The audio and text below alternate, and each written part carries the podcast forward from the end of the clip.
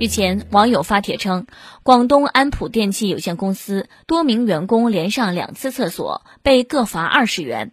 此事引发网友质疑，不少网友认为公司这样做太不合理。网传公告显示，涉事公司车间员工黄某、陶某等四人，二零二零年十二月二十一号违反公司规定上两次洗手间，被罚款二十元。规定每个班只允许上一次洗手间。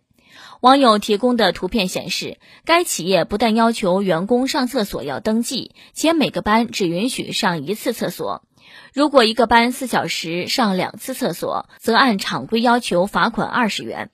十二月二十九号，东莞市人社局回应称，经调查，该公司确实存在网友反映的情况。对涉事企业广东安普电器有限公司，人社局已经作出劳动监察限期整改指令书，同时责令其修改厂规厂纪，并要求限时退还员工罚款。呀，这就是传说当中的管天管地管你拉屎放屁？上厕所都要报备，这么严格吗？那员工手册上是不是有写着，呃，禁止带薪拉屎呢？连上两次厕所就被罚了二十。那如果身体不好闹肚子，可能白干活一天不说，还得倒贴呀！哈。可能是企业怕员工偷懒，才有了这么奇葩的规定。但是你可以计件儿啊，你按工程量给钱呢，完成的任务多，奖金就多，这样不就比不准上厕所更靠谱了吗？咱们来听一听网友们都是咋说的吧。艾特二零二零零八三一说：“离职等啥呢？好的不敢说，找个让拉屎的应该不难。”艾特喝咖啡加香菜汁说：“那么问题来了，是不是我放个屁之前还得打报告给领导审批一下呀？”艾特取个好长好长的昵称呢说：“啊还好，没有发展到一天吃饭时间超过十分钟就罚款的。”或者睡觉超过三个小时也罚款的情况，嗯，谢谢大佬饶命啊！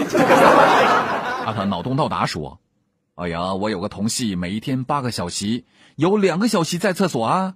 虽然按月都能完成工作，但是有些突发情况经常找不到人呢，需要等他回来再处理，造成当天别人的时间的延误。和他说了好几次都没有用，后来他就被开除的了。”这家公司真不应该那么着急就下处罚的决定，应该多了解了解这个员工的真实情况。